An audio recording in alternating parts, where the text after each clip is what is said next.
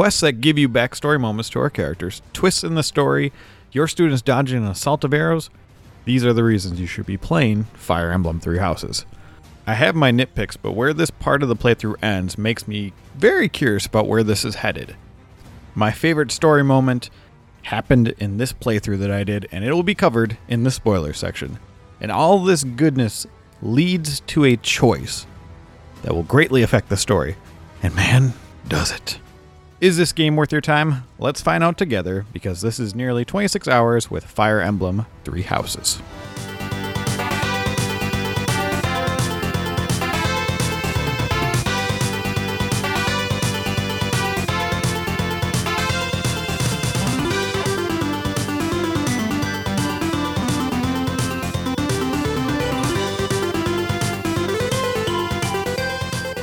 Hey there, and welcome to Quest Along. Thank you for joining me. I've made it to the end of part one in this episode. There's definitely a cliffhanger type of ending right at the end where I have stopped. So there will be a clear point where we will talk about story spoilers. So check out the timestamps if you want to avoid any story beats. But let's talk about the nitpicks. What is starting to wear on me getting close to the 30 hour mark in this game? The monastery exploration.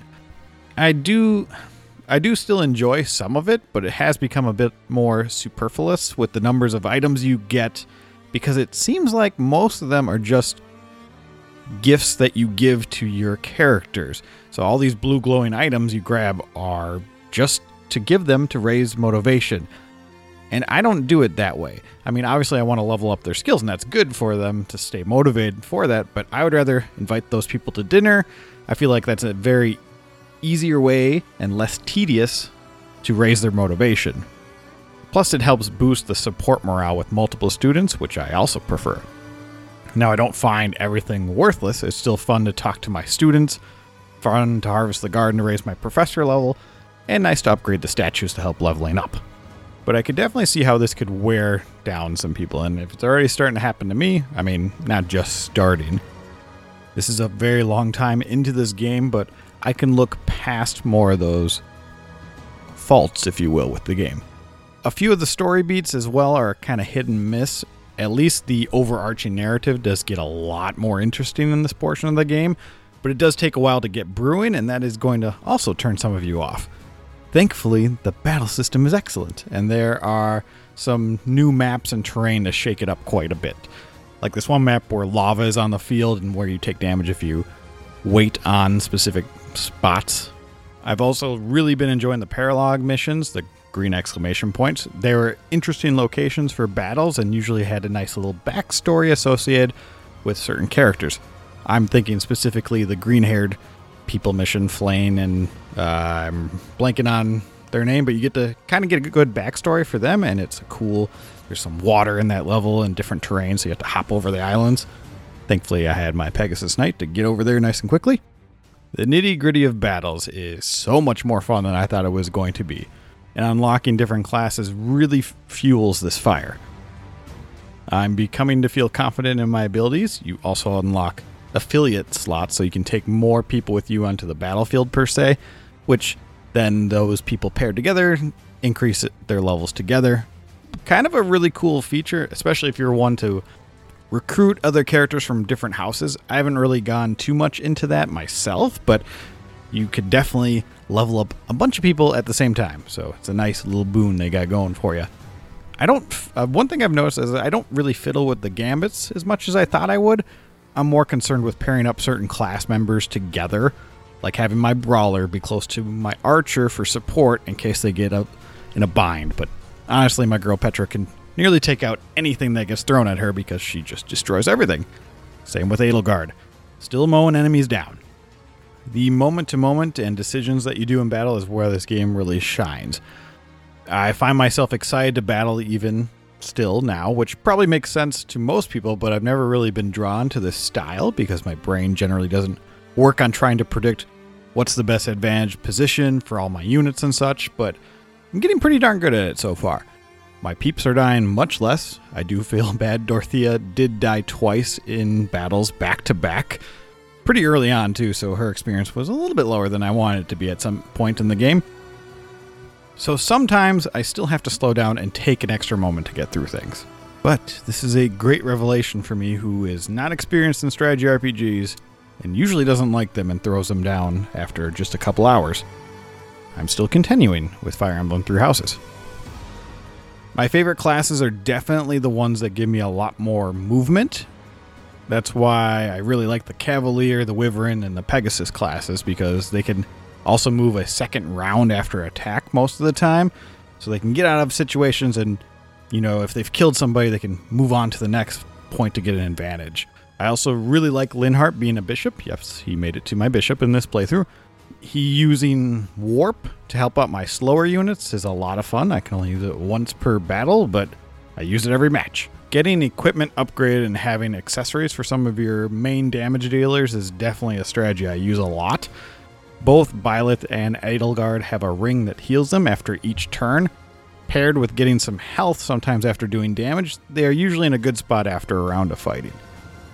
And I do like that you can customize this quite a bit and whether I'm supposed to repair an, an item or forge a new one. You kind of have that balancing act. And thankfully, by doing all the class stuff, I have a pretty good amount of resources. I'm still loving the anime aesthetic they got going with all these cutscenes, and they're giving me a decent amount to gush over in the spoiler section. And mostly they're keeping with a dark tone, so yes to all that, and let's keep it going for another couple hours. Early on in this playthrough section, there is a mock battle between the three houses, and man, is it a freaking fantastic fight. Seeing all the people you've run into in the monastery are now on the field and having a pretty challenging fight because these guys and gals do not hold back.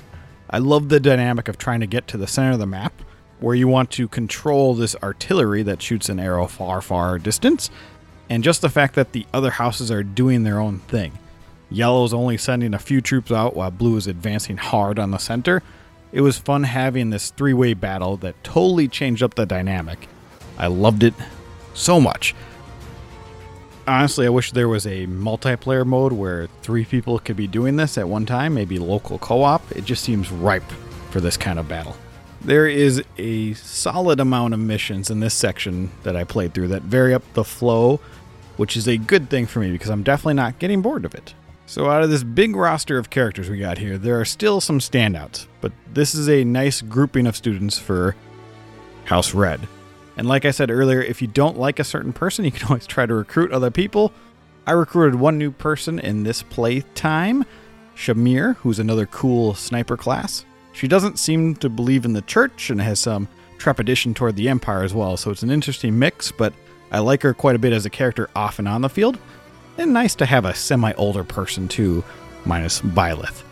I would say I've done a similar amount of battle compared to the previous playthrough. Now, this one I put a little bit more time into than the first part, but also battles are taking longer because they have a bit more surprises in them that shake things up. But if you still want battles only to be the focus, this might be still a little bit hard of a sell, but man, does it make you get excited when you get them. Before we get to specific spoilers, this game does do a good job of letting you dive as little or as deep into character relationships and backstories. So you could, in theory, skip most of the trivial stuff. I mean, it's not super trivial because it helps with leveling up and stats. But you could pretty easily cater your playthrough to be more of a battle focus than I have been, though I am definitely headed in that direction of doing more battles and less monastery exploration but it is nice that you have that option. So you could just focus on battles. You'll still get experience. You maybe your motivation won't go up as much but there is ways to counteract that too because you could just hit rest for all the other times when you don't have battles to do. And that will increase your motivation. So if you're worried that there's not enough battling maybe there is your fix right there. Thank you for giving me your time and i hope you've enjoyed this part two. There are quite a few story moments i'm about to spoil and discuss which is excellent. That's a nice change of pace from the previous part.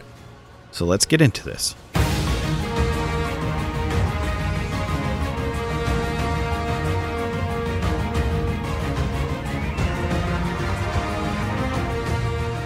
Man, where do we even freaking begin? There's quite a bit to dissect here, so uh, let's just do it. I, I suppose I have to talk about the choice. In case you decide not to do the same choice as I did, Listen closely. I chose to accompany Edelgard to the capital. If you did not do that, maybe don't listen to this portion. I'll have a timestamp below for you. And by the way, this was so random and out of left field. I was headed to the dining hall to eat food and help my peeps, and I saw Edelgard on the way, and I just talked to her, and I got this ominous gold and red text, and I was like, okay, what, what's going on with this? And why is this such a big deal? And whether I have to go with her or stay behind. I, uh, it, it didn't seem like it seemed like a small choice that shouldn't have such a big effect on the story, but it says it does. I mean, this was a cool moment seeing her get the crown for herself. There's a part of me thinking that she was actually going to kill her father right afterward, but she didn't. So that was nice that she didn't go so crazy. I have no idea really what the other choice would do, especially in this scenario. I feel like maybe Edelgard would just be a little disappointed in you and you just go about your day. I don't know. So let's fast forward to the very end when you're doing the tomb mission. When the betrayal happens down in the tomb, I got another choice either kill Edelgard or side with her. And what did I choose? I mean, it took me a bit to choose, not going to lie, but in part one, I had some thoughts. This building sensation that I didn't like the church much with their no wiggle room on betrayers and on Archbishop Rhea in general. I just thought there was something a little off with her, and with the opening cutscene, it just that was always in the back of my head. And if you also remember from part one, I picked House Red because of Edelgard to begin with, so I couldn't betray her now. So this is what happens if you choose not to kill Edelgard. Man, does Archbishop Rhea go psycho. There's definitely been this momentum building that she's an important figure in Byleth's life, but she's kept it from me, and I'm happy with my choice because, man, she's literally going to rip my heart out, which kind of seems like she's done something to me, but either way, she's freaking transforms into a dragon, and she's psycho. So all those bad vibes I had of her in the first part, well, they came true. Uh, I don't know why she turned into a dragon, but that's pretty cool. So we get to run off and get stationed at some other rundown place, and most of our characters came with us. The only one that didn't was Flayn, because she's very tied to the monastery. Flayn, Flan, the green hair girl. I can never remember how to pronounce her name. And uh, it's that's they come around to Edelgard's betrayal pretty quickly, probably because of Byleth being the teacher that leaves. So I thought overall that was well done. And man, the next battle we go into, the final one before we stop to go into part two of this game, which will be in part three in this quest along, is so freaking good. And man, is it pretty heartbreaking because we have to fight all the knights that I've seen around the monastery and the ones I've gone on missions with, like Gilbert. I really liked Gilbert. But man, does he he doesn't like me now that we've betrayed the church. This was such a long and high stakes fight, and it was only amplified when you headed toward Rhea at the far end, and more knights came out. And even after the ambush, Catherine is there, and man, I'm like, I really have to kill these people, I guess. I'm just gonna fight them. But at least I got the Death Knight on my side now, so that's kind of cool. And what an excellent build up and just a turning moment for the story. And this wasn't even my favorite moment of this playthrough, but dang, was it really, really good. And at the end, Rhea turns into her dragon form after I whipped her to death with my Sword of the Creator, which has a new name now because it's fully unlocked and I can't remember it. But I do like how she calls you a piece of worthless garbage right before you fight her, and it's pretty great. And yeah, she turns into a dragon, and we stare her down, and then it's over. I am so freaking excited to get to the next part, but we got plenty more to talk about before I stop this and go play some more. I totally called Edelgard being the Flame Emperor. I don't know if I would have caught it if they didn't have the scene where Hubert was running around looking for Edelgard, and then we just had met the Flame Emperor. And, was, and then it started making me think. I was like, wait, if is she the Flame Emperor? And then I remembered the first time we met the Flame Emperor, Edelgard was also not in our party. So cool that she's the one running the show, sort of, and it makes sense from what she's been saying about how she wants to upset the world order, like I talked about in part one. And this explains a lot about the Hubert and Edelgard conspiring because they really were. And it also does make sense that when we see the Flame Emperor, they are not really in cahoots with the other members and they think some of them are going too far. So it all makes sense now. There is a mini scene somewhere in this playthrough where Linhardt confides in you that he hates killing and doesn't think he was born for this way of life, and I think it's really well done. It seemed like a real conversation you'd have between a student and a teacher, or somebody just confiding in another. And after the scene took place, I really didn't want him to use dark magic on other people because he didn't like to fight. And that didn't last long. He was blasting people with wind discs not too long after. It is the path we have chosen, my friend, and I'm sorry. Going back to the final mission, I defeated some of these strong figures in literally one hit with some of my arrows, and I thought that was funny after they talked all big and just plop, took about. But my absolute favorite moment comes after the betrayal. Now, I knew my daddy Jeralt was going to kick the bucket. He said he had something really important to tell me, and he would after the mission. And I'm over here like, yep, your death flag is just waving it right in front of my face, aren't you? But I will say, Intelligent Systems got me. After Monica stabs him, the crazy red redhead that we uh, saved earlier, Byleth turns back time, and I was like, all right, here we go. We're going to save him. But the freaking bad mage comes in and stops me. And I'm not going to lie, that hurt me a bit. Even with all these special powers, Byleth couldn't stop the death of his father. And we did get a good death scene overall because of that. And the last interaction about seeing his son cry for the first time, it's, it's actually pretty touching. And obviously, I knew that Gerald was going to die. And then they surprised me, like, oh, he will survive. And then, nope, they took it away again. So I thought that was pretty clever overall. And this leads us to track down the murderer. And we get my scene. This sorcerer uses Monica, or whatever her new name was, brutally to trap Byleth in this darkness realm. He rams his hand into Monica's chest and pulls out her heart. Like, just what? it's pretty dark. And Byleth wakes up in this darkened realm where he's imprisoned, and Sothis learns that she is the goddess, because that is the name of the goddess that was once around, and she can combine with you, but it will make her disappear. It's an interesting sacrifice that you won't be able to hear her thoughts anymore or talk to her, but she'll still be a part of you because she's giving her will and the goddess power to you.